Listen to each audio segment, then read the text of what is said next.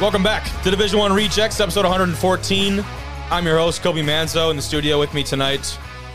The fellas in the red. One of them the Red Wings, the other one the Red Fish. What is that? I don't even know. Say, uh, yeah, there's a fish on it. There is. Well, we're back. We've got another great episode. back. Um, joining us tonight, in all region, all conference, all American selection out of Wingate University, the defensive back Tre Morrison will join us here shortly. He was a finalist for the Cliff Harris Award for the best small college football player in the country, fellas. He led the nation in passes defended in Division Two. He had five interceptions. The dude's stats go on and on and on, but uh, I will tell you because I just had the conversation with him before we started recording this. His uh, the way he spoke and how humble and straightforward he was was more impressive than all of that. So uh, huge kudos to Tre. If you want to go right to that conversation, use the timestamps you're watching on YouTube. Timestamps are also listed on Spotify, Apple Podcasts in the description, so check those out. Fast forward right to that time in the episode to listen to that. Otherwise, today, guys, Gulf South, Lone Star, preseason conference rankings. A lot of media days going on right now in Division Two. Uh, we also have, if you follow us on the socials, Twitter at D1 underscore rejects, at Instagram at Division One rejects. The Division Two and Division Three all name teams. Those are awesome. Yeah, they're those were really good, and you guys had a hand in helping you know select a couple of those guys. Uh, really excited about those. Just like a very different perspective. D1 gets it every year. Why not us, huh? Why not us? Why not us?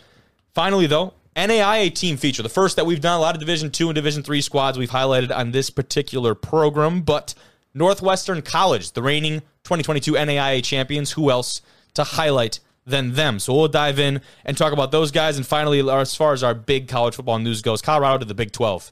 They're making the jump. The Buffaloes, uh, they were quoted like saying that the Pac 12 just doesn't have the security right now for them. So we're going to dive into that The Big 12 does, though. a little bit later. More than That's what they think.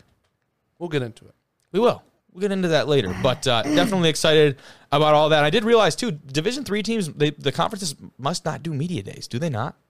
Is that just a Division two specific thing? I don't I really haven't see. seen anything Yeah. for Division Yeah. Three. That's too bad because I don't. I, I really don't think that happens much. But uh, like I said, use those timestamps bottom of the video on YouTube in the description on Spotify and Apple Podcasts. But as always, you can watch this episode on YouTube. Follow us on Twitter, Instagram, or to give the plugs. Don't forget to subscribe. Hit the button on YouTube. Let's get this thing keep running up. We hit 500. We're keeping heading up. But before we get any of that, fellas, let's head to the conversation with Tre Morrison. Joining the show tonight, the man who led all of Division Two in passes defended last year. He was an All American recipient and a finalist for the Cliff Harris Award for the best defensive player in small college football. From Wingate University in North Carolina, it's Tre Morrison. What's going on, my man? Excited to get you on here. Uh, nice to have me on here, man. It's finally nice to meet you, and I appreciate you for having me, man. Hell yeah, dude! I was uh, I was pumped to see. Obviously, I didn't know you until that Shrine 1000 list came out. The Shrine Bowl 1000 was that something that was even on your radar or what? Um, I really don't try to get my hopes up too high, but um, I definitely was grateful to be nominated and um, the, uh, know that they're paying attention and I'm doing something right. It was definitely a good feeling. Yeah, I bet, man. I'm, we're going to talk a lot about you, obviously, on, on the episode, but off the bat, I got to know what's it like to be on a team with a punter that is potentially outlifting 95% of the team? It's different. It's different. I ain't gonna lie. Like a lot of the times we come into the weight room and stuff, like to see him moving that weight because he did a lot of working out on his own. Like, Yeah. That's what that's what led to him going because he was always working in the dark with nobody paying attention. For sure, man. But just seeing him, just seeing him come into lifting and just outlifting the whole team like that, it was crazy. I've never seen nothing like that. So he definitely got what he deserved. Yeah, I mean, we were watching Ethan Evans. For those who um, do not know who we're talking about, the punter that just got drafted actually out of Wingate, one of only two Division two football players. The other, I don't know if you know, was Jake Witt, one of my former offensive linemen up here at Northern Michigan, who went to the Colts. So we got the we got the two guys that made it uh, in the draft there, which is pretty exciting stuff. But I remember just watching those videos, man. I'm like, I, this shit is insane. And we're sitting there, we're like, there's no way the Rams are even going to let him lift like this anymore. I mean, I don't even know, man. I don't know how that works. It's crazy. He got a he got a boot for a leg. He do. He definitely does, man. Um, but we can talk about last year for you for the Bulldogs in 2022. I was going to ask um, if there were any moments that kind of stuck out for you. I think probably off the top of my head that Benedict game's got to be up there. Um, but also for you specifically, how about that overtime uh, against Limestone? Limestone Limestone game hit different because I'm from South Carolina actually. Okay. So just getting to play that was one of the closest places I got to play to home. So just going down there and being able to come out with a victory and the way we did it, we was down twenty one to zero in the fourth quarter with like I want to say like ten minutes left. So just persevering and coming back from that, that just set the mood for the rest of the season. It's kind of like we knew what adversity looked like early in the season, so that just helped us be successful the rest of the year. Oh yeah, and you gave me the good team answer. You got that out the way, but you had a pretty big play in overtime there too. Yeah, come on now. I did a little game-winning interception. Or yeah, a little bit, a little bit, oh, yeah. some slight. now I'm gonna say though, you're a, I would say you're a track guy coming out of high school, but you were like the track guy, and you're gonna let them hawk you. Will you get hawked at the one? Man, I did a. This is why it's key to stay. It's key to stay humble. I did a front flip into no the end way. zone, and I guess the refs was just like being petty or whatever, and he called me down at the one. But Are technically supposed to be yeah, technically supposed to be a pick six, but okay, I'll live with it. I'll live. Long Man. as we win the game, long as we win the game, I'm good because I'm looking, I didn't see the video obviously, but I'm just looking back doing my research and I see, you know, return to the one yard line. And I'm like, there is no way that dude got hawked down and taken down at the one. The refs didn't want to see us be great that day, man. Calls you down. I mean, what was your reaction in that moment? Like, obviously, you guys would punch it in and, and finish the game out, but in that moment, man, you just had to be like, oh shit. Man, it was crazy, man. I honestly didn't know till after the game because how it happened uh they we went on offense first and we scored. So then they came on offense and we got the pick. I and see. I guess the pick the pick was kind of like the out. game sealer, but that the play still isn't over. So I I wanted to prove a point and make it hurt. So that's an exclamation point. Yes, yeah, so you didn't even end up scoring off that. Exactly. Man, I love that. So that, uh, oh yeah that cracks me up. Um, and if I thought I heard correctly too, like your whole family's got some pretty deep uh, track and field ties too, correct? Definitely. Uh, two of my sisters were outstanding athletes coming out of high school and going into college. One of my sisters uh ran track pretty much five years of varsity, uh, one state champions, uh, ships, uh, did excelled in her event. She was really good at the um 110 meter hurdles or the 100 meter hurdles. And um, my other sister, she was just one year she went uh for four state in four state championships at one track meet in four different events. So yeah, it's kind of like it was already it, the blueprint was already there for me. I just had to put in my own work just to follow up their success.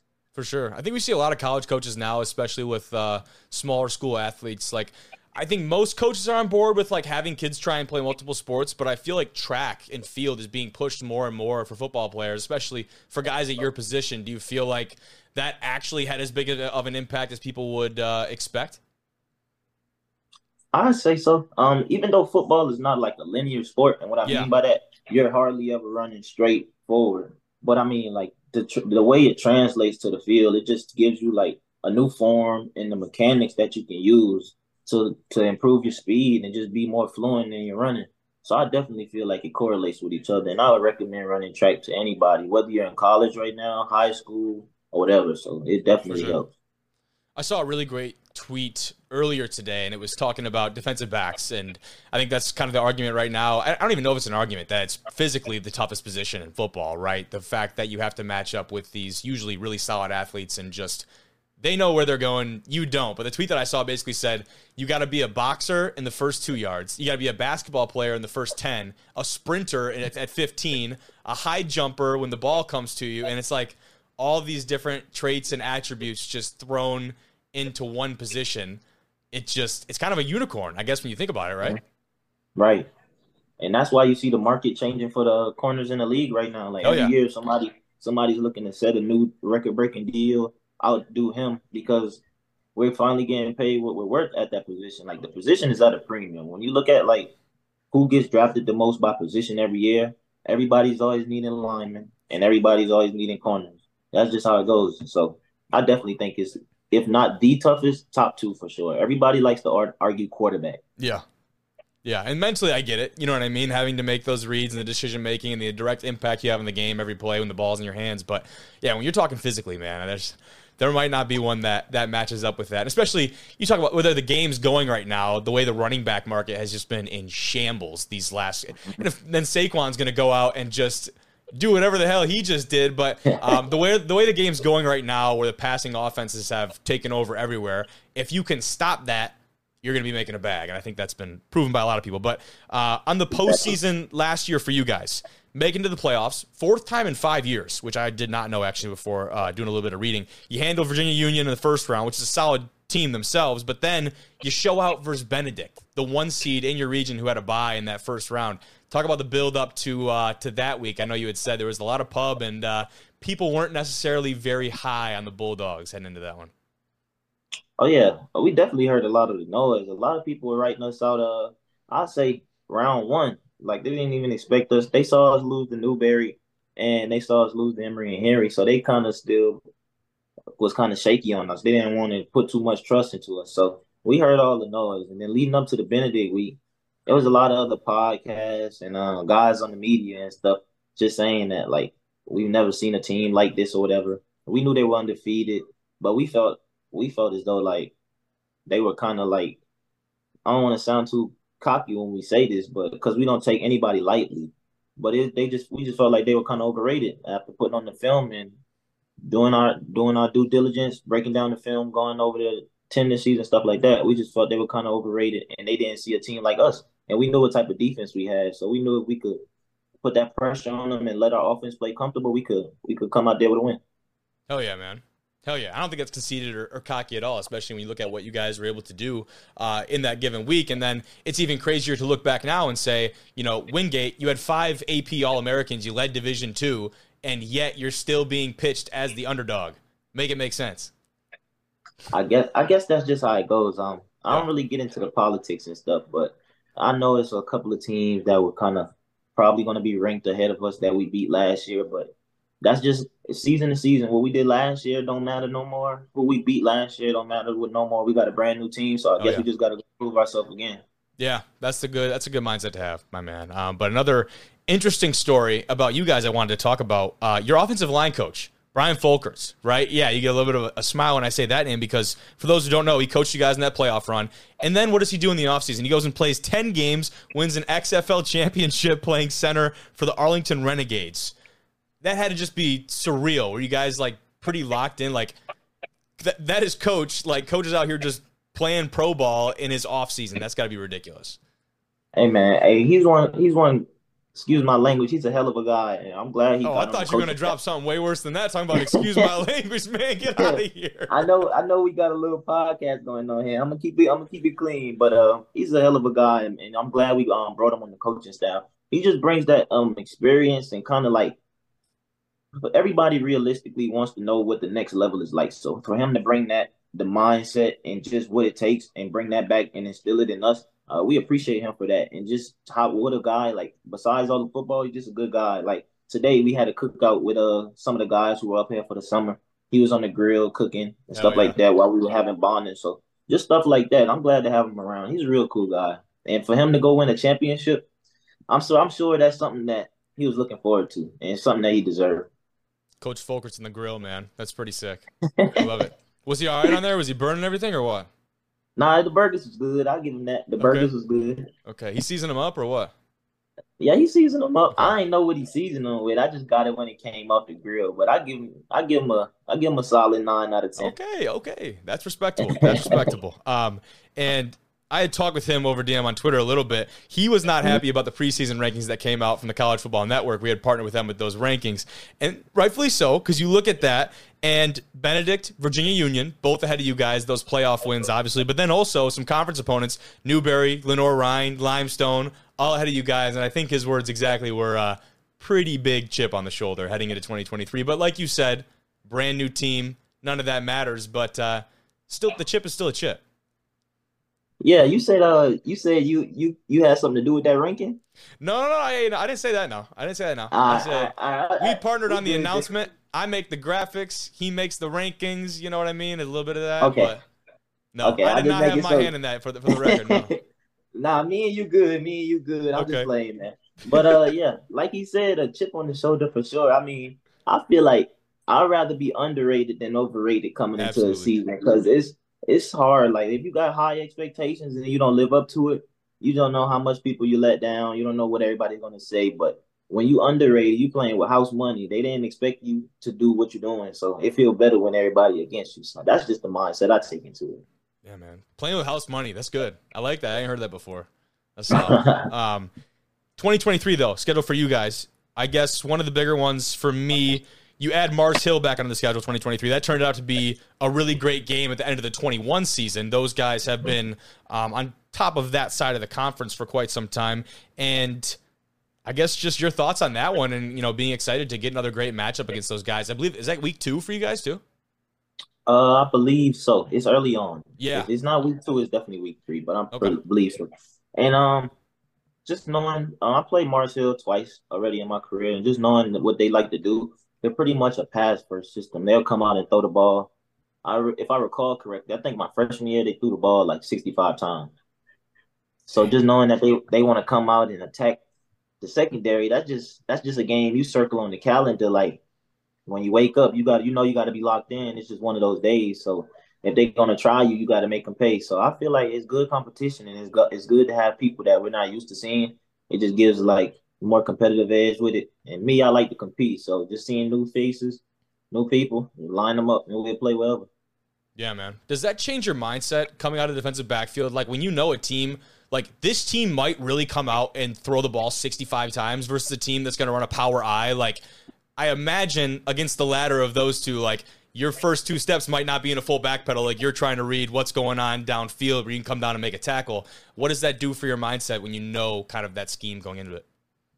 Um, you try to attack it the same, but um, if I'm being real, it's hard not to like. If you know Yeah. a team wants to come out and throw, it's hard not to have it in the back of your mind. Like, all right, you got to double down. You got to be, you got to be extra good in your technique, have good eyes and stuff like that. So it's definitely a, a totally different game plan, as just like it is week to week with team to team. So if you know that's what they want to do, you're definitely gonna play a different way. For me personally, I say I do. For sure. Yeah, I was curious about that because I know um, it definitely affects different positions when you go and you have an idea um, of that scheme. But another thing I wanted to ask you about was what was it? That video. I don't know if you saw it. It was uh, Sauce Gardner and why am I blanking on the wide receiver now all of a sudden? Uh, Garrett Wilson, correct? Garrett Wilson. Yeah, so I'm watching the video of those two guys at practice go against each other, and Saleh and some of the coaches are off to the side, like, you know, like these two are going to make each other great. I wanted to ask, is there a dude at practice that you just absolutely love to line up across? Um, on the current roster or last roster? We could we could do a little bit of both. You got someone on, la- on last year's roster? Um, yeah, last year roster, I like lining up against. Uh, I'll say, give me a minute. Who would really? You know, I was going to put you on the spot. Yeah. Mhm. I'll say Kamal Desor. Okay. He was a, he was a he's like a six four six four receiver. So for me, big receivers are kind of like a challenge because the catch radius is so big. So you got to really be tight and play tight coverage. Um, and then this year, I'll say it's a a guy named Tremel Tremel Jones.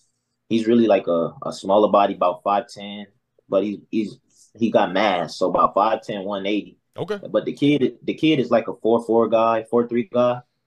So with him, it's it's it's good. It's always a good challenge to go with him. With him having that speed, that good speed, runs good routes. So yeah, I love it, dude. Now, uh, back to you a little bit. You had talked before about coming into Wingate, and a big part of that was being able to come in and contribute right away, as opposed to maybe going to a larger school and waiting that year or two or whatever that would be to finally make your impact on the field. How do you feel like that uh, benefited your progression as a player and just getting in and getting right into the system and really affirming your role? uh, yeah, it played a big part into my success today. Um, because coming in my freshman year, I expected to play like off the rip. Um, so that's pretty much I was putting the work in and stuff, in, in the playbook. I came in as a safety though, so my whole freshman year I spent that safety, and so that just helped me get familiar with the whole playbook. And to me, safety is the hardest position on defense. So with me dealing with that in my first year, that just prepared me for everything else that was to follow. So playing my freshman year, being around some of those older veterans that I could be a sponge to and just soak up information and stuff like that, it just made the game slow down for me when it was finally my time to get a significant amount of reps. So I felt like my freshman year really, it really paid, it did its purpose, served its purpose. Good. Yeah, I like that a lot. Um, and you talked about, you know, much rather be underrated than overrated. And certainly you guys have had the success. Like I said, four playoff trips in the last five years. But does it feel like the script is maybe changing from the national level a little bit and moving away from that underdog story to now like there are some really real expectations around this football team come this fall? Definitely is. Definitely is. And I'm not just saying that because we got draft picks or we got uh we go to the playoffs every year, mm-hmm. we're contending. We had a bunch of guys transfer out to go D1 which is good because I feel like those guys are going to make the same impact. But I feel like we're definitely getting known. And with us having the number one defense last year, we don't want to just let that go away. We want to keep that and let let people know that we're really the standard. Like if they're going to chase anything, it's going to be us. So just going in from year in to year out, our mindset just shifts, and we know we got to do more than we did last year, and just keep some of the same ways that help us get to where we are.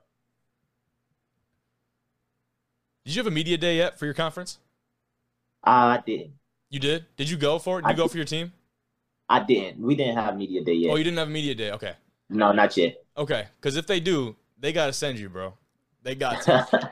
They I appreciate to. you. Man. Yeah, I appreciate you. If there's anyone talking about the, the squad, man, it better be you. You're freaking. you knock this shit out, dude. I mean, that's. I appreciate you, man. That's really all I have for you. You would have listened to this and thought we had just prepped the whole thing, man. You just bam right through it. I appreciate you, man. It's easy to talk. It's easy to talk when you got good people with you. For real, man. Thank you. That means a lot. But seriously, Tre. Oh yeah. I'm uh I'm definitely a fan of yours now, brother. I'm excited to watch you this fall. You guys have a lot on the table in front of you, and I mean, like you said, man, it's all for the, up for grabs, right? Yeah, it's definitely up for grabs. And I appreciate you have, for having me on here, man. Just like being at a D two school and just having people reaching out to you and do stuff like this. You know, we don't get a lot of the coverage and all of that, but just the fact that there's still people out there looking to give give people the same treatment as you know the bigger schools and stuff like yeah. that. It definitely goes a long way. So I do appreciate you, my man. Thank you very much, Tre. Hey, you have a good night, brother. I will. Uh, I'll definitely be in touch. Like I said, I hope this isn't the last time we talk. All right, man. Oh, it definitely won't be. I like connecting and networking. Let's do it. Hell yeah! Thank you, Tre. I'll see you, man. all right, have a good one. Thank you to Tre for joining us. Really enjoyed having him on the show. Like I told him when we finished that conversation, I hope that is not the last time we speak to him. Something tells me it will not be, fellas. Wingate's made the playoffs four of the last five years. They upset the one seed Benedict in their region last year. They're poised to have a big time 2023. Excited to see what happens with them. But we can switch conferences. We'll stay in the realm of Division Two. The Gulf South preseason rankings, right there. The coaches poll, and fellas, a little bit of I don't even know if it should be that surprising, but Delta State, number one in the Gulf South. I think West Florida probably would have been the pick for most people after the playoff run they had last year. Definitely. But if you yeah. do remember, Delta State and West Florida actually split during the season. Delta State getting the better half of them in the regular season, West Florida coming back in the playoffs, some would say when it counts, and getting the win over the Statesmen. But Delta State, man, when you return a lot of the same pieces that West Florida does. Now, granted, West Florida's transfer class is going to be pretty impressive. We don't know how that will all come together. Delta State is going to be a force to be reckoned with in that Gulf South Conference. Valdosta State at five was actually a little bit surprising for me after the down year that they had last year. But, you know, when you talk about a program with a lot of tradition and history, especially in recent history, maybe it does not, you know, it, maybe it is not that surprising because they're expecting Valdosta to bounce back in, yeah. in a pretty good way. Uh, and I'm trying to think here on the bottom of that list, Chowan, that is the team. The Chowan or I believe it was Chowan was the squad that is trying to think. That was the one that is going to be in the conference for only like one or two years. Um, there's some weird type of arrangement they have. They're not obviously getting much love from the uh, the coaches poll, but as far as like, do you remember? Do you know where they're going? I do not. The conference. I do yeah, not. Like, why are they in it for? We don't know. it's don't some type of transition and conference for them. I believe it might be, it might be a football only thing. So we'll have mm. to. I'll have to come back on that. Maybe do a little bit. If you want to Google it, actually, real quick, that would be a that'd be a big help. But we so can talk a little bit about the actual voting though, and I wanted to show you guys because the voting and like the points are very close. So in the first spot, Delta State had 61 points and six first place votes. So 61 points. West Florida at number two at 56. Only two first place votes though. Then West Georgia 52, only four less. They had one first place vote. That was all the first place votes. But then West Alabama had 44, and it kind of drops off from there. But that first, that top four are very respectable as far as how many points the coach is obviously thinking very highly of those four teams. And as we look into this, we'll have a little bit of a, a crossover here between some of the top teams in both these conferences we're going to highlight today, um, West Georgia and Texas A&M Kingsville. That matchup, all of a sudden, uh, their one big out of conference game is looking a lot more I got an answer. Special. You have an answer, Trevor. So Chowan and Shorter are both joining the Conference Carolinas, Okay. Which is a new conference. Yes, that makes sense. with like Pembroke in it. Um, basically all the Carolina schools. There you go.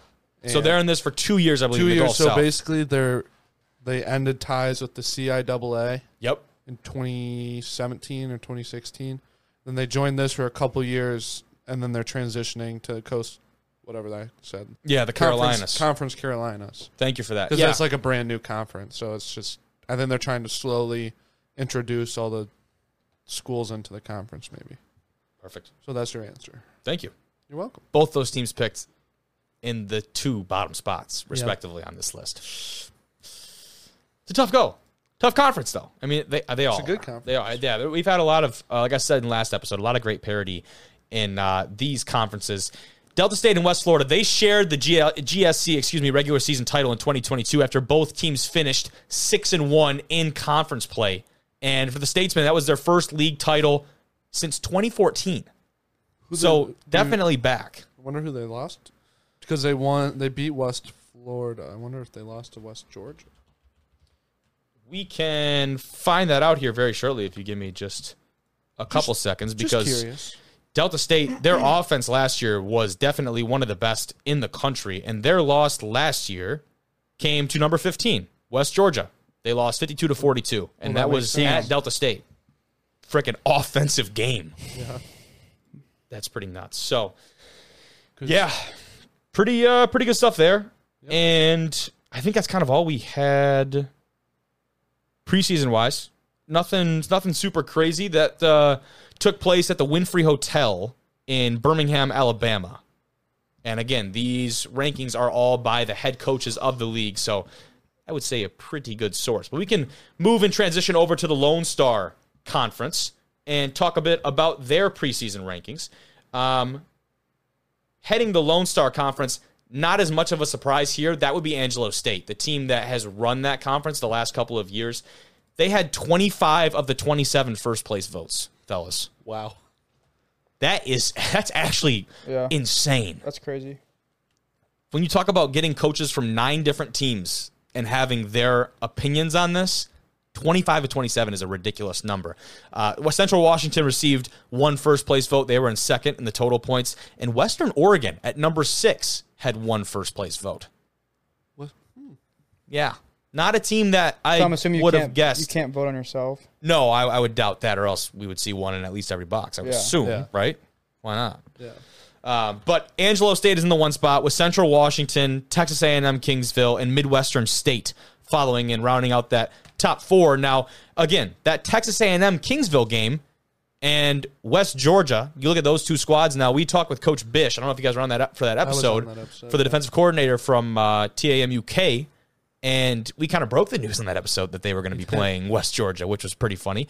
That game now, all of a sudden, is going to have some really big playoff implications, which is going to be exciting to see because you get through the conference gauntlet. And if you're a team like Delta State and West Florida, who both went six and one last year, that could be the difference between sharing a conference title and having an outright conference title. Is who your out of conference games were. So, big news there. Otherwise, I'm trying to see here any anything good facts from this. Um, I do have a couple points here. This was actually at McKinney ISD Stadium. That was in Texas, the one that they played the national National championship, championship, at, yeah. which was kind of neat. We can move on then to the players of the year in this conference. I didn't see anything from the Gulf South, but I did see this that uh, Texas A&M and Central Washington both had respective players of the year. The Central Washington running back Trajan Henderson, and then Texas A&M Kingsville senior defensive back uh, Amos Coleman. They were selected as the 2023 Lone Star Conference Football Preseason Players of the Year. DB. Yes, defensive back and a running back. So those awards were selected by a lot. vote of No, the. LSC head coaches, sports information directors, and media members. SIDs, really? Yeah, SIDs were a part of that. I did not know that happened. Interesting. Uh, Henderson, the running back, he's six foot, uh, 218 pounds from Fort Worth, Texas. He led the conference with 12 rushing touchdowns in just nine games How in many yards? 2022. Averaged 95.4 per game. So he he definitely had over a thousand. Had two games with over 150 on the ground. and was only Actually, a, maybe maybe he didn't have a. He probably had close to. Close He to would a have had thousand. closer. Yeah, he would have had close, Nine but not quite. Yeah, it would have been uh, just under that. Yeah, but um, he's only second team All LSC this past season, so looking for him to probably have a little bit more of a breakout year. And then the defensive back Coleman is five foot 11, 185 pounds. He's from New Orleans. He had five picks, one for a, a return for a touchdown. Made 40 tackles, broke up seven passes, and uh, also was a return guy for them. So a little bit of a Swiss Army knife, uh, Mister Do It All, as you uh, as you might say. Jack of all trades. Yeah. He was first team All LSC last year, an honorable mention on, on special teams as well. So uh, those two guys wanted to at least give them a little bit of their props, fellas. There's the picture of the two I of hope them. he wins it. What's it? What's Coleman uh, Coleman? Yeah, Coleman right there. It. I hope he sees this in, the- in the uh, Yeah. yeah. on for the DBs, bro. yeah, right. And uh, Texas A&M Kingsville is a team that historically they have the most championships in the Lone Star Conference in the history of that conference. I believe it started in like 1931 or something along those lines when it said. It feels like there's a little bit of a resurgence happening right now. They've put a lot of guys in the pros. Now, not a lot of them have been in recent histories, but it sounds like, again, from an outsider's point of view, as everything is on this show, that Texas A&M Kingsville might be back down there, boys. So excited to see that and follow those conferences. But fellas, we can go and talk about the Division Two and Division Three all name teams. We'll start with D two. Oh, Who you- How about that? So let's get this up and start with the defense on Division Two. Dude, some of these are just awesome. You look at like I mean, I'm just gonna probably just highlight some of the better ones, right? Instead Yeah. of reading out through all of them. If you want to see the entire list, go to our Instagram or Twitter pages where we collab with the College Football Network.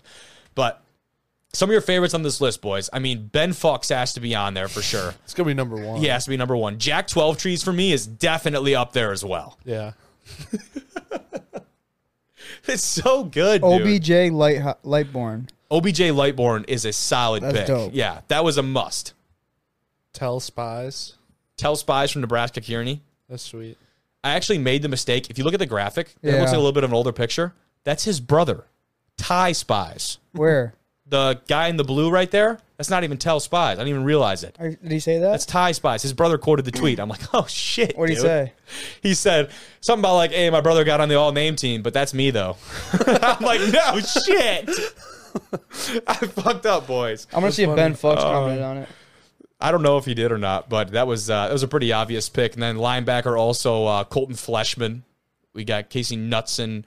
Three guys from South Dakota. No, two guys South Dakota Mines. Three from CSU Pueblo. The RMAC just has some absolutely outrageous names, or what? Maybe they recruit guys based off names. You think that's what happens out there in Colorado, huh? Hey, you never know. It Might help you. Like, people are gonna remember your name at like camps. Well, hey, when they get posted on the all name team, it's Yeah. a rec- recruiting buzz, huh? Yeah. Let's uh, move over here. We've got the offense on the Division Two side of things. This one, I would say, headlined probably by Mike Wandmaker. Another Bemidji State. They got Jack Twelve Trees and Mike Wandmaker on the same freaking squad over there in Minnesota. Trev, Those are some good names. Oh, here's Those Ty are really Spies good right here. Yeah, Head football coach at a high school. yeah. He's a he's a relatively recent grad. Three-time All-Conference defensive lineman. he was legit. Both of them are. It Shout sounds out, like. shout out Ty Spies, man. Shout out Get, Ty get a little love on a, on a pod. you know what I'm saying? But looking at the rest of this, some more RMAC love though. Curtis Luckadoo, Petty. Steel Petty from Colorado Mines. Our boy Pee Wee. Pee Wee Jarrett does headline that list. He made the graphic as well. shout out Pee Wee. Shout out Pee Wee. I don't know how to pronounce that second one. Luke M. Luke M. Imdeek? Luke Luke Imdyk. Luke Imdyke. Luke Imdyke. Luke Imdyke. Boogie Carr is a dope one. I, I do think Boogie is is actually a nickname. I believe his name is actually Caleb. But Nope, he's, he's Boogie. but we're going off what's listed on the roster. And on the roster, it is Boogie Carr. Mr. Moore. Mr. Moore is dope, dude. The offensive lineman from Notre Dame. That's so sick. How about uh Kenley Marias or Ass? I don't know. One of the two. Steel Petty. Steel Petty's dope. Um, then finally, we'll kind of we'll kind of go through all these, but I mean, it's just fun. Like this is so sick. Bear Huggins, C.D. Bojang, Joe Couch. He he uh, quote he commented on it. He did. Joe Couch said he had to get his swag up. He said he need to work on his drip. That's awesome, dude. Oh, I didn't mean to switch over to that just yet. But dude, I loved that. I thought that was pretty funny. That's the specialist for Division Two, and then we can move on. Is that Jared Van Watermelon? it looks like it. I think it's Mulin. I think it's oh, German. it's- Sounds German, German, right? Yeah, it's definitely German. but Watermulin. I'm Well, the van, Jared Van Water. Yeah. Yeah. Yeah. that's true as well. Division three offense, all name team. Defense. What do we like? Or sorry, defense, all name team. What do we Jazz like? What do we like here? Jazz Jackson and Hawk Hefner. Are you fucking kidding me? Yeah, that's unreal. What about Seppo Solo Molakwana? How about Art? Art? It's got to be Artiste, right? Artiste Artist? Benjamin, Artist Benjamin, Raider Horn, Miller Park, Rocky and Spinks. I mean, Hiro Uchino, Leslie Florescent. Tube Solo. Someone Seattle- commented, Raider- dude. Someone, someone commented. They said, "Bro, are these real names?" I'm gonna look right now. oh no, I know they are. They absolutely. No, are. no, no. I'm saying that the Oh, at the comment. Okay, I was. I thought he was about to go fact check me. I'm like, no, we looked, man. Don't worry. Raider Horn is sweet. Oh, that is good, dude. Uh, Raider Horn, and I believe he actually has a brother that plays potentially at Trinity, Texas, as well. I know there's another. It might be Tucker Horn or something along those lines. I so they go Raider and then they go Tucker. I, I can't. Don't quote me on Tucker. I don't know. I just I remember there being another Horn, and for some reason that name is stuck in my head. okay. I don't know. So don't quote me on that one. Sorry, the Horn family, if I just butchered that. Um, let's look at the His name's like David or something. Yeah, I just fucked it up. The Division Three offense all name team, Boo Boo Browning. That is so sick. But the best one on this, and probably the best fitting name on this list, boys. Look at that fullback spot. Tommy Tankumvang. I saw one. That is the a fullback ass name. I see one of the coaches uh, quote tweeted, Yes. tweeted it, tag Barstool Big Cat. Yeah, he did. Because they do, did an all he do name got a fullback ass name, like he's from Nebraska or some shit. He's out of Wisconsin, Eau Claire, instead of uh, Nebraska. I don't know why it keeps popping up. Uh, our wide receiver class for this pretty stocked as well. Sir Quarius Ball, Darealist Clark, and Tyler Stubendick. but I think my personal favorite is Winston Churchill. Yeah, on the Division so Three side of things, that is the best name. The comment. Did you see his comment on the Instagram post? He said, "We will never surrender" in quotes, and it said "me." Oh, that was that That's was so uh, good. That was I saw College Football Network posted it. Did they? Yeah, Yeah, Funny. that actually that really cracked me up. Um, so shout out Winston Churchill. He's got a good sense of humor. And then someone replied and was like, "Bro, when did literally when did you say that?" And he said, "1941." yeah, that shit was. You gotta embrace oh, it. like- dude, how about Tyler Seaman? shout out Tyler Seaman, man. I learned some new schools when I was doing this too. By the way, find all these logos. Here's Hawk Hefner right here. That's a badass name. I wonder what his freaking Halloween costume was. You know what I mean? That's a, I mean that's a layup, right? yeah, a hawk. Get the. F- you ever been Hugh Hefner for Halloween, Joe? No. Damn. Here's Raider Horn right here. Can you find his brother? Um, We should probably try and find it. I think that'd be hilarious. Um, but before you do that, we'll go to the specialist while you keep looking. Luke Cool, the kicker for the Division Three specialists all name team. We got Ben Blumenthal and the punter Kyle Farewell. That's awesome. McLean Stone King is the return specialist there out of Linfield. But dude, Luke Cool is so badass. What Luke Cool and Kyle name was? Farewell. I thought it was Tucker Horn, but I would like you to fact check that for me. Uh, dude, I, I just had fun. We had fun putting this together. Uh, Yeah. This is this is definitely fun. We need the Division Three mascot top ten list. it is Yeah. Tucker Horn. It's Tucker Horn. Mm-hmm. Thank you, Horn family. Shout out. That's so sick. We need to quarterback. Trev. We need the people are asking for the di- top ten Division Three mascots. We'll They are? They Let's are. get it, dude. They actually like need- how they literally are. We need to do that. You want to start throwing it together? I'll start finding some. Yeah. All right, you heard it here first. Division three mascots, top ten coming soon to Division one rejects. But fellas, we can switch over and do our team feature for today. That being Northwestern College, not Not the hazers. oh Jesus, not that Northwestern. We're talking the NAIA football Northwestern. They're in the GPAC, the Great Plains Athletic Conference, which right now is the best conference in all of NAIA. Between them and uh, Morningside, we'll talk about those conference standings a little bit later. But uh, as we do with most of these squads, when we start talking about them, fellas, we'll take a look at their 2022 season first before jumping into this. And you'll notice right off the bat, boys, this was a good season, a really good season for Northwestern, who is the defending 2022 NAIA national champions. That was their third national championship they've won in 2022. And looking down at this list, defending. Twenty. Oh, never mind. I'm stupid. never mind. their only loss came at the very first game of the season to a conference opponent, that being Morningside, who was at the time number one in the country. They lost to them at one by one point. Excuse me. Wow. That is their only loss. They lost by one point to the number one team in the country at the time. That's pretty incredible. They didn't lose a single game after. That's crazy, actually. No, they absolutely did not. Dakota Wesleyan was a bit of a blowout. I do want to talk about Dakota Wesleyan, though. I might have to pull up the clip of their new helmet and logo, guys, for later in this episode because it looks awesome. Um, I don't know if you guys saw that on Twitter. They I went did with this like retro cat logo for their helmet. Definitely check it out. Like, on is Twitter. that their permanent? I don't know, but we're gonna, we might, I might pull it up after this so we can react to it. Um, but yeah, you look through some of these games, guys. These games are lopsided as shit. Like they were not Yeah. only just winning, but they were putting the beat down on a lot of these teams against some really good opponents too. Oh my god. Some of them. Like here you go, number fifteen, Midland. Yeah, we just beat them by thirty-two points. Now you get into the playoffs.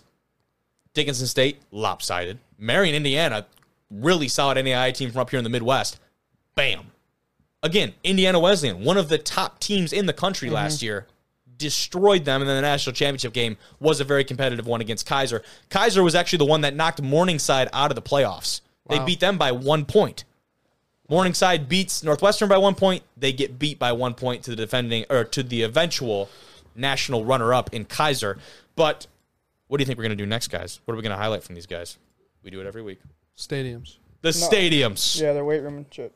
And their stadium's pretty nice. Wait to see the weight room, though. The weight room is probably one of my favorites that we've seen at any level. This is the stadium for Northwestern. And, you know, at first glance, nothing really crazy jumps out here. Um, you might think kind of like a nicer high school field, Yeah. um, just with the setup. But I do love there's some nice small touches here, like that building in that bottom right corner, that being tucked up right along the football complex Yeah. is a nice touch. There's a nice overview with a lot of people there. Nothing crazy, but nice. but definitely a respectable little spot. Like I said, I like that building, how that's situated right there. That seems to be the entrance, uh, the way to get in. Um, would definitely like to see. It's hard though because they have that road right behind the stadium, so there can't be a building. That seems to be the new wave is putting that football operations kind of building um, behind that end zone. It's kind of been the thing. Now when you're in a superior dome, you kind of just, you know, Shit don't matter. Is what it is. This is a really cool shot though. Check that out. Pretty sweet from the ground, like the ground level. It looks a lot more imposing. Yeah. Looks like they get a really good turnout. I mean, I would hope so if you're winning games by that much, Yeah. right? Those have to be pretty fun to to be a part of. But yeah, pretty sweet stuff there. And the stadium itself, like I said, nothing too crazy. I'm pretty sure there are some stats um, up here for us to react to or take a look at. It seats only 3,100, which was kind of a number that was surprising to me. That's not a lot of But people. if you look at it, that that makes sense. I mean, yeah, the way stands is basically non-existent. yeah. I mean, it's a pretty decent sized home stands, but still. Yeah, good. That's agreed. Absolutely agreed. Their weight room, though, fellas, you're gonna take one look at this, and you're gonna understand that this is like this is the weight room you want you would expect to see from a team that has had this level of success. And the first picture, I think, is just pretty badass. Yeah, look at yeah, that that's strip of turf they've Yeah, got right that's there, man. That is so sick. This looks like a big ass warehouse and or garage that was like, screw it, let's put a couple million into this thing and make it awesome. There's Millie? a couple more. I think so. Millie though? This could be close to a mil. This could be close to a million dollars. Wait till you see the actual setup of this Cade. Look at that. Yeah, I mean it's, That could be a million dollars. it's really nice. Yeah. When you talk about all that gym equipment and putting in like we're talking a floor and lights and the turf and like you could be creeping up on a million dollars really nice for that facility. setup. That is a really nice facility right there. I really yeah, like that is, it. that is really nice. Check that out. Damn, that's dope. The turf is clutch. The turf is so sick. I wonder how long it is. Did we get a good idea, a good view at that in the first picture there? Sorry. Probably 20 yards. twenty or th- maybe thirty. Yeah, 5, 20, maybe 10, 30. 15, 20. enough to do some like agility work. Obviously, not doing a ton of sprints and stuff in there, but do you really need that? You know what I mean? You can do like ten yard sprints. You could. You definitely could. Short burst stuff. Look at that, man.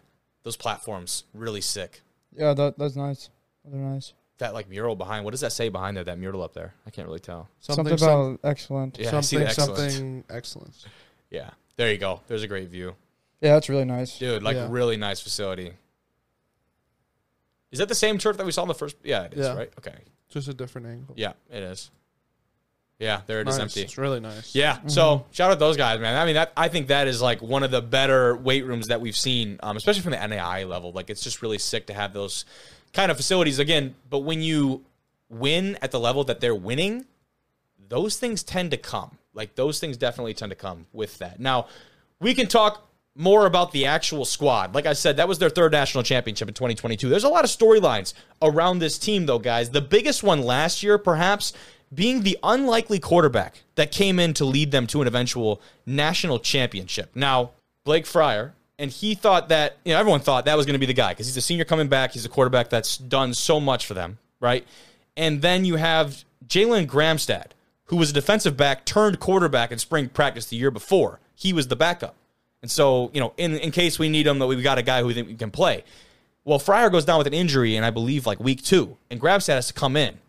And he comes in, takes on that role, and excels in that role. Even when the other quarterback comes back, he keeps the job outright. Wow. And leads them to a national championship. Fellas, he was their leading rusher, too, with over a 1,000 yards on the ground. He had 1,121 yards rushing, over 2,500 passing on the year.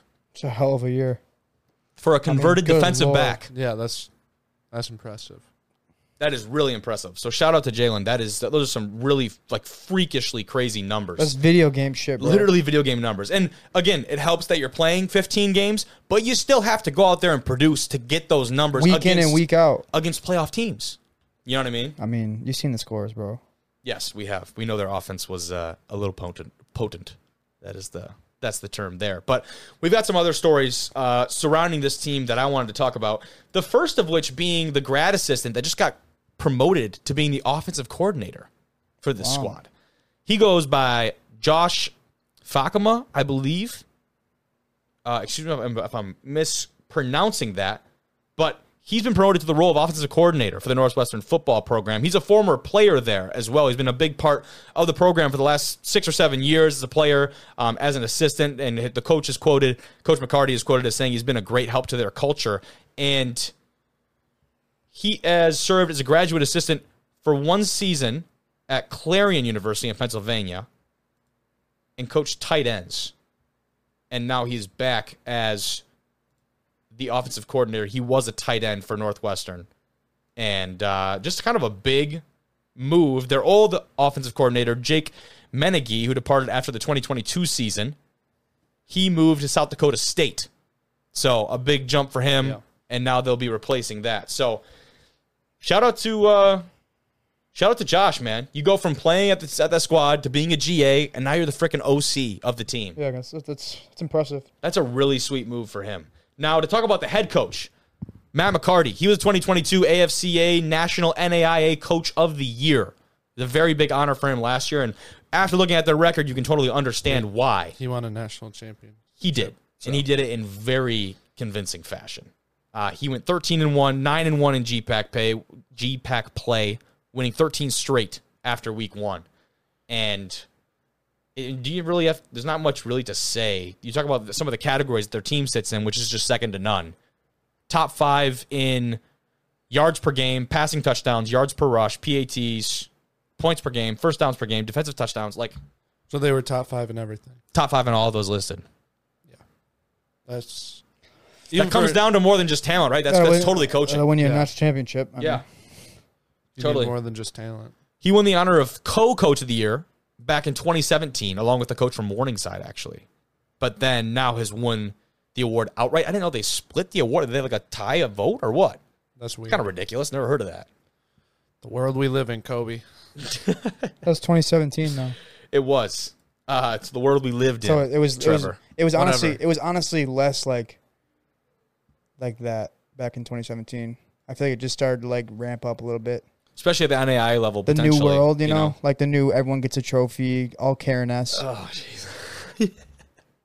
no, I'm not saying. No, I get it. I know. I know what you mean. I'm Though saying, I get this it. is how it was. Uh, another note: Billy Kirch. He was named the NAIA Coordinator of the Year, Defensive Coordinator for Northwestern. And the, again, when you win a national championship, these awards start rolling in. But when you have coaches like this, it certainly makes it.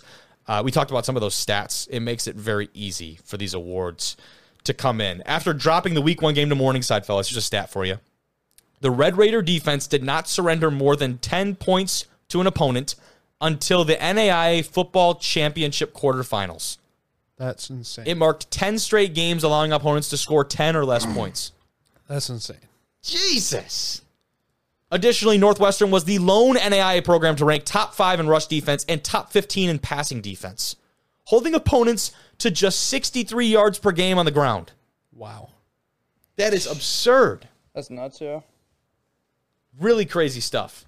Um, as far as some of the players, a big one coming back this last year, that Fryer name we talked about earlier, talking about a different Fryer, that being Parker Fryer. He was a captain from last year, a Cliff Harris Award finalist, and a first team All American. In 2022, he led the team in tackles for the third straight year, guys. Wow. Unreal. So a big part of that defense coming back, and uh, certainly a big piece for them looking forward. The last thing we'll look at as far as this team goes, their 2023 schedule. But first, the standings in that GPAC. Because I was telling you guys, this is probably the best conference in all of NAIA. We had posted about this on our page a little bit before. On top of that list, actually, Morningside last year. Because when you look at their win loss, they did not lose a game until the playoffs. So they get that conference championship after the win over uh, Northwestern. Morningside and Northwestern kind of in a league of their own there with Midland and Dordt in that like 2A, 2B spot. Okay, we both talked to Dordt a little bit. You remember that? Yeah. Yeah. Some really good guys out there. That was in Iowa. Most of these schools actually are out in, in the Iowa area, most of them. That Great Plains Athletic Conference. Nebraska, North Yep. Dakota, South. Dakota. Great Plains. So that's a look at the conference standings, and we'll wrap it up, fellas, by looking at their 2023 schedule before we move on to our last piece for today. Here is the Red Raiders 2023 schedule. Drake. That was one that I wanted to talk about a little oh. bit because you open with Concordia, a conference opponent to open the season is kind of interesting. I thought. Well, they did it last year too, right? I think you're right. Yeah, Yeah, I think they did. Yeah, you're right. No, you're, you're Yeah. 100 percent right. Yeah, that is did. that's really weird. Like that was the game. Like that was like, like basically the conference champion. It was. It was the conference championship, the Week first game of the season. week one. That's so nuts, It's dude. stupid. But yeah, Yeah, for those yeah, who that don't is know, stupid. Drake, they're a Division One team in the Pioneer League. Now it's Kinda. non-scholarship. Kind of. Well, they are Division One, but They are, but it's a it's a non-scholarship Division One, which is why we say it's a little bit different, Yeah. right? I mean they're closer to a Division Three in that sense. I mean they're going to be better than Most yeah. most Division Threes, but because they're non-scholarship, athletic scholarship, yes. they're not going to be to the same level. Such an interesting dynamic. I don't know if I really ever understood that. yeah, I don't get it. Yeah, and why it's really, it should just really be? dumb. Why aren't they just Division Three then? Or D Yeah. two even Because like, there has to be But then be D two, I don't. I don't think there's any non-scholarship D twos. no, I'm, Not that I know I'm of. saying, but like uh, I guess so. because it's less of an investment you're saying to fund a D two program than it would be Division One. Right. Yeah. Yeah. I get that. Yeah, but I, I just don't understand. I, I will never understand. Yeah, I would just have to assume, like you talk about some of the teams in that conference, like a Butler and a Valpo and Davidson, uh, like those type of teams. Like, I'm the only thing I can think of is like a lot of their other athletic programs are Division One, so maybe they just want them all to be on the same field, but don't want to support a football program fully.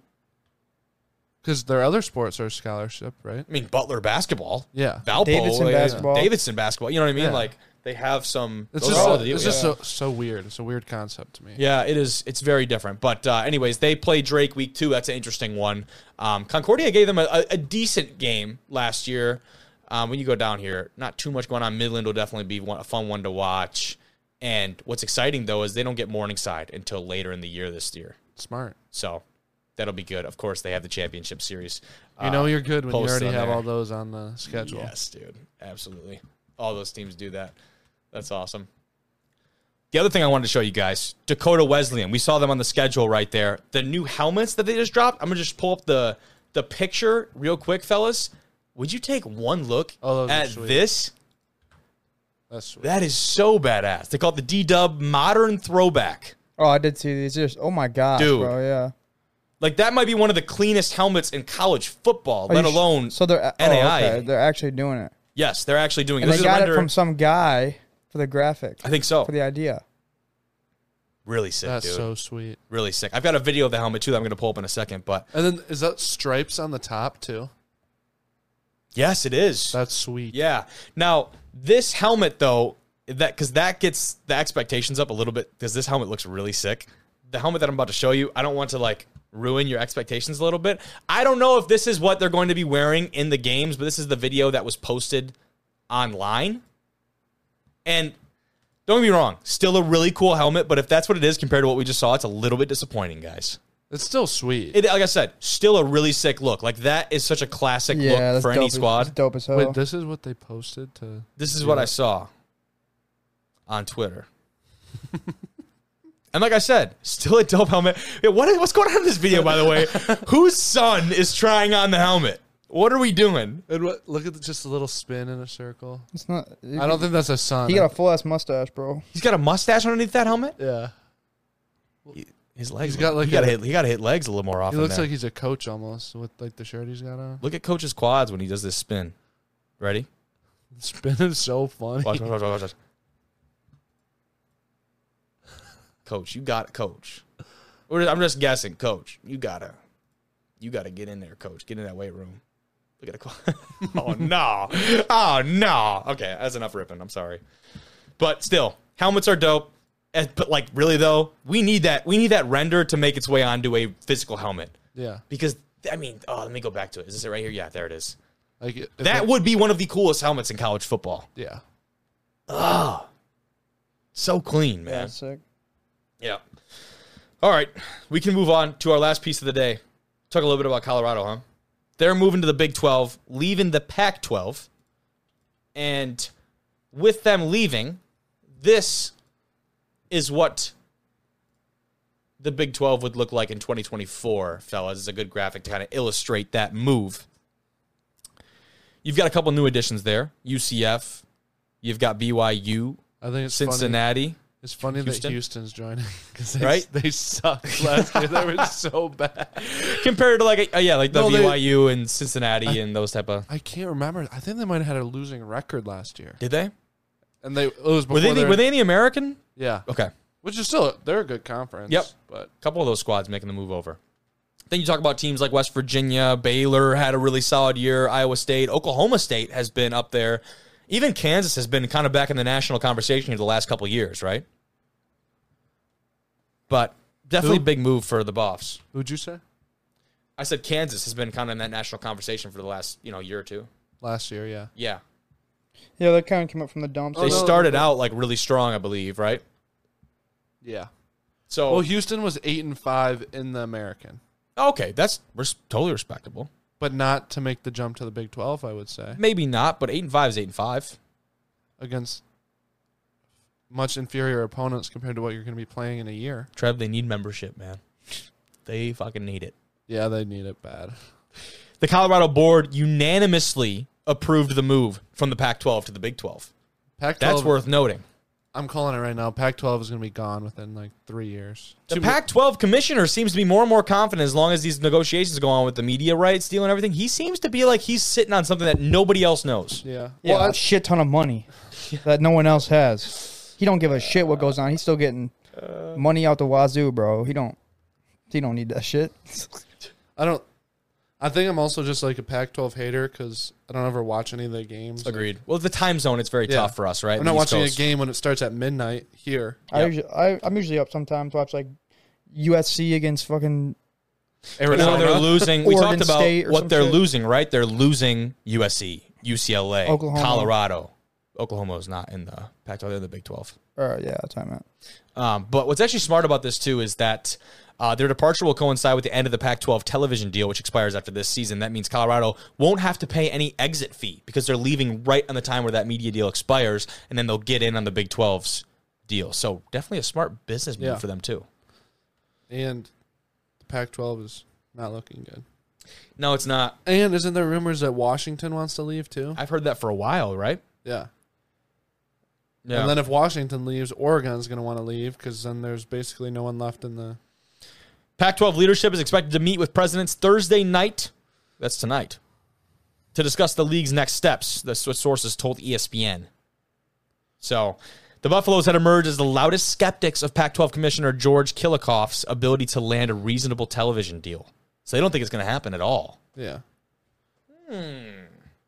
Hmm. Colorado left the Big 12 in 2010. They joined the Pac 12 in 2011. They've had no bowl wins and just two winning football seasons since. Wow. But it's the Deion era. They got the Coach Prime now. They do. Interesting. Anything else, fellas? I'm good. Nothing on my end. Sweet. Thank you for tuning in. We've got another great guest. Actually, we got a two guest show What? on Tuesday. We've got a two guest show. We got a I won't say too much. We've got a Division two football head coach and we've got an XFL player on on Tuesday. Wow. Kind of big time. Legit. Kind of big time. Stick around for it. Thank you, Division One Rejects.